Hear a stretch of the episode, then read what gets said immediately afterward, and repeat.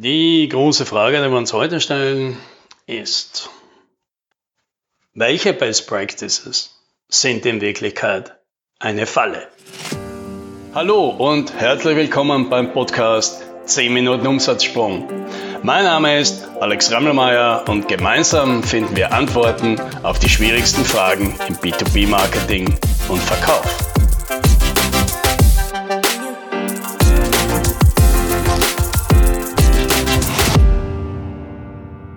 Es ist schon mittlerweile fast 20 Jahre her, dass ich äh, mich als Unternehmer da selbstständig gemacht habe. Und ich bin damals natürlich losgestartet als äh, One-Man-Show und wie das halt so ist, ist man am Anfang natürlich unsicher. Egal wie viel Selbstbewusst man, man hat und was man eigentlich auch beruflich schon alles Tolles erlebt und äh, geleistet hat, äh, es ist doch ein ganz neuer Schritt. Und insofern kommt da halt viel eben Unsicherheit damit und zumindest ich habe versucht, das natürlich nach außen hin ein bisschen zu kompensieren, eben um nicht so klein auszuschauen.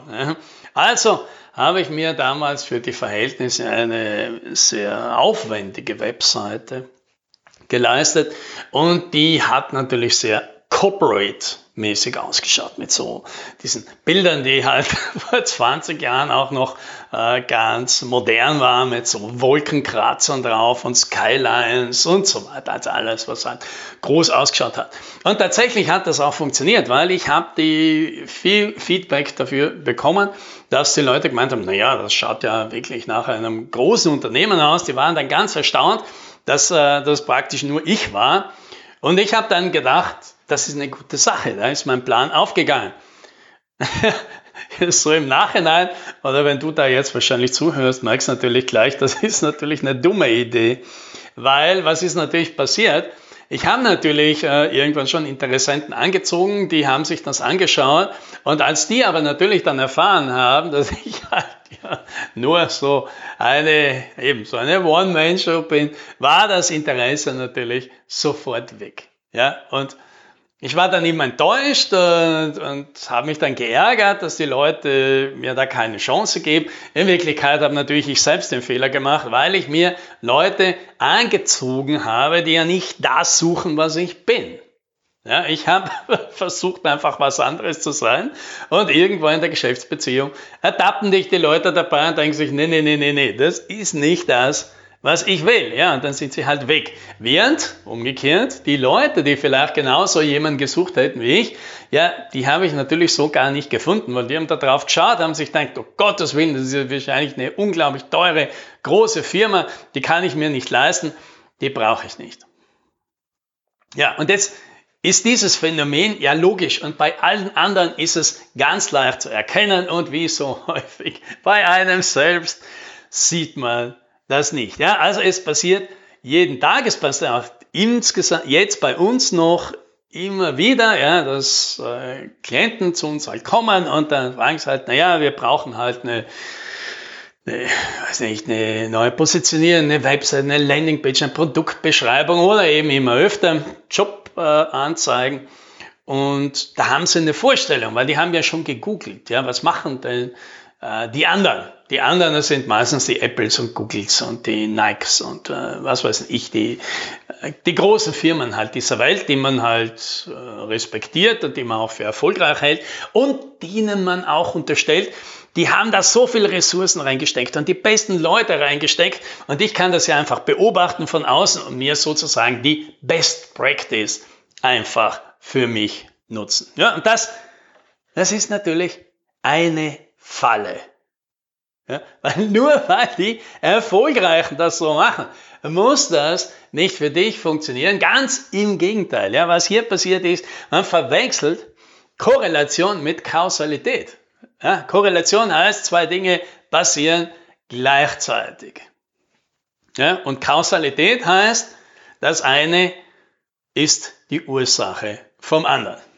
Ne, ganz statistischer Zusammenhang ist jetzt nicht äh, so schwierig zu erkennen. Also es gibt zum Beispiel eine klare Korrelation zwischen äh, je weniger Leute, Haare die Leute auf dem Kopf haben, also zumindest die Männer, desto mehr Einkommen, desto höher ihr Einkommen. Ja, da gibt es eine ganz klare Korrelation. Aber ich kann dir ganz aus eigener Erfahrung sagen, nur weil man seinen Kopf rasiert, äh, verdient man nicht mehr. Ja, das weiß ich ganz genau. Und das versteht auch jeder. Die gemeinsame Variable, die dahinter steht, ist halt eben das Alter.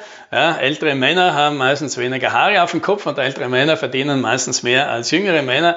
Und dann löst sich das Rätsel auf. Aber eben, obwohl die zwei Variablen gleichzeitig auf, auftauchen, hat das eine mit dem anderen einmal direkt gar nichts zu tun.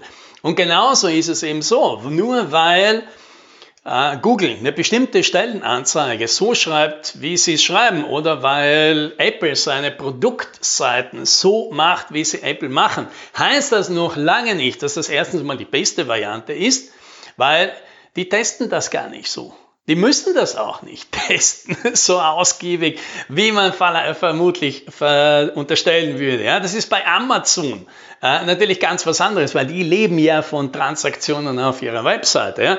Das andere, das sind Branding Pages. Ja. Das sind gar nicht so Sachen, wo danach jemand auf irgendwie unbedingt auf den Knopf drücken muss. Und das zweite, was da dahinter steckt, ist, die Firmen sind nicht erfolgreich, weil die solche Anzeigen schreiben und weil die solche Landingpages haben und weil die solche Webseiten haben, sondern umgekehrt, weil sie erfolgreich sind, haben die solche Anzeigen und Webseiten. Und deswegen können die sich solche Anzeigen und solche Webseiten ja leisten.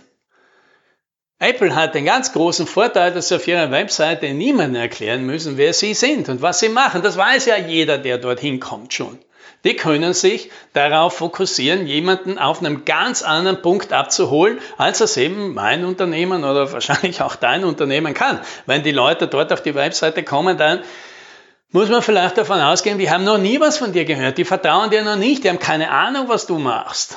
Und das musst du dann plötzlich alles dort kurz und knapp und schnell erklären, im Gegensatz zu Apple oder Google oder wie sie alle heißen. Die müssen das nicht. Genauso kann Google mit äh, eine, eine Jobanzeige für Entwickler, die kommen damit durch, dass sie einfach sagen, hey du, wir suchen Softwareentwickler, schreib uns eine E-Mail, fertig, mehr brauchen die nicht.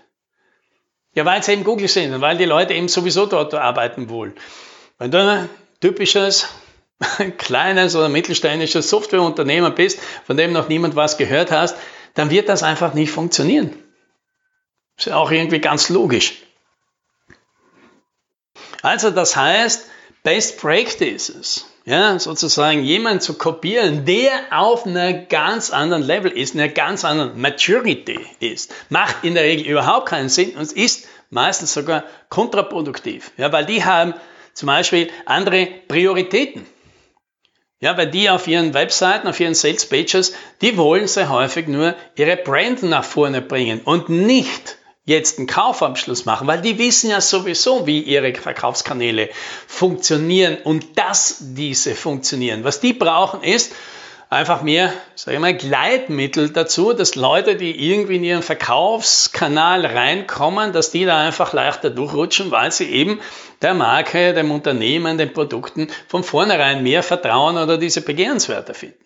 Oder die haben andere äh, Prioritäten darauf, andere Strategien. Die schreiben vielleicht Sachen in ihre Anzeigen oder in ihre Pressemeldungen, um Signale für Investoren zu senden und nicht für Kunden. Ja, das sind natürlich ganz andere, auch wenn die jetzt nicht so äh, deklariert sind und sagen, hey liebe Investoren, passt auf, unser Unternehmen ist so toll. Nein, die schreiben halt Ankündigungen für Presse, um Pressesprechern und Medienvertretern und Investoren Signale zu geben, nein, die sind noch da, da kommt was Großes, ah, da muss man jetzt gespannt sein oder das Unternehmen, die Aktien von dem Unternehmen sollte man jetzt eben nicht verkaufen. Oder die können natürlich auch ganz anders vorgehen und die können Strategien anwenden, die für ein kleines Unternehmen einfach viel zu teuer sind. Ich habe letztens ja, das hat jetzt mit IT mal nichts zu tun. Ich habe einen Freund, der macht ähm, so Drogerieprodukte. Ja, so wirklich Consumerprodukte, nicht so teuer.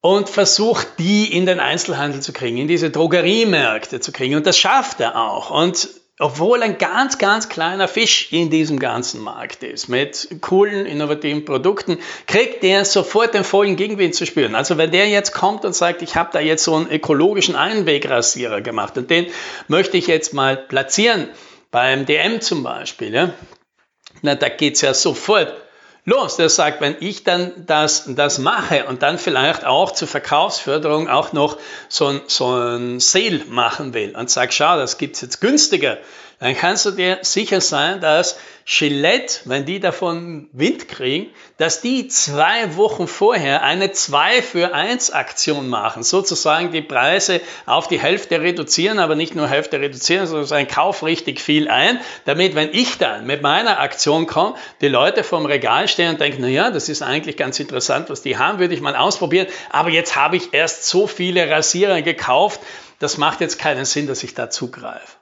Ja, und da muss man natürlich dann verstehen, dass so ein großes Unternehmen, das kann sich das einfach leisten, auch äh, auf Profit oder sogar auf Gewinne komplett zu verzichten, einfach um einem möglichen Wettbewerber von vornherein klar zu machen, du hast hier nichts zu suchen, ja, ich mache mal sowas vom Blatt, wenn du auch nur versuchst, uns hier Konkurrenz zu machen. Ja, da geht es in erster Linie um ein Signal, weil das wird ihnen wahrscheinlich, wenn sie es ja gar nicht spüren, dass der hier äh, ein paar Rasierer verkauft.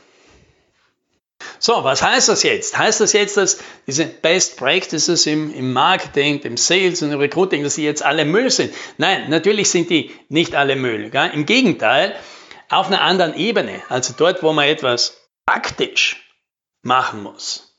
Also, dass man versuchen muss, wie genau macht man jetzt sowas? Also, da macht es natürlich Sinn, das Rad nicht neu zu erfinden. Wenn du jetzt versuchst, deine äh, Keyword-Recherche irgendwie zu machen, ja, dann mach das so, wie die Leute irgendwann mal rausgefunden haben, die Experten nach vielen Jahren, wie das am effizientesten und am schnellsten geht und mit welchen Tools und wie du deinen Werbeaccount organisierst und wie du eine Landingpage äh, Suchmaschinen optimierst. Das musst du nicht neu erfinden. Das macht auch überhaupt keinen Sinn. Aber auf der Ebene drüber, alles was deine Positionierung angeht, und alles, was deine, deine Kernstrategie angeht, da muss einfach einzigartig sein. Und das heißt halt eben, dass Best Practices dort nicht funktionieren. Es hilft dann einfach alles nichts. Da musst du selbst was erfinden. Ja, und dabei wünsche ich dir viel Erfolg. Happy Sailing.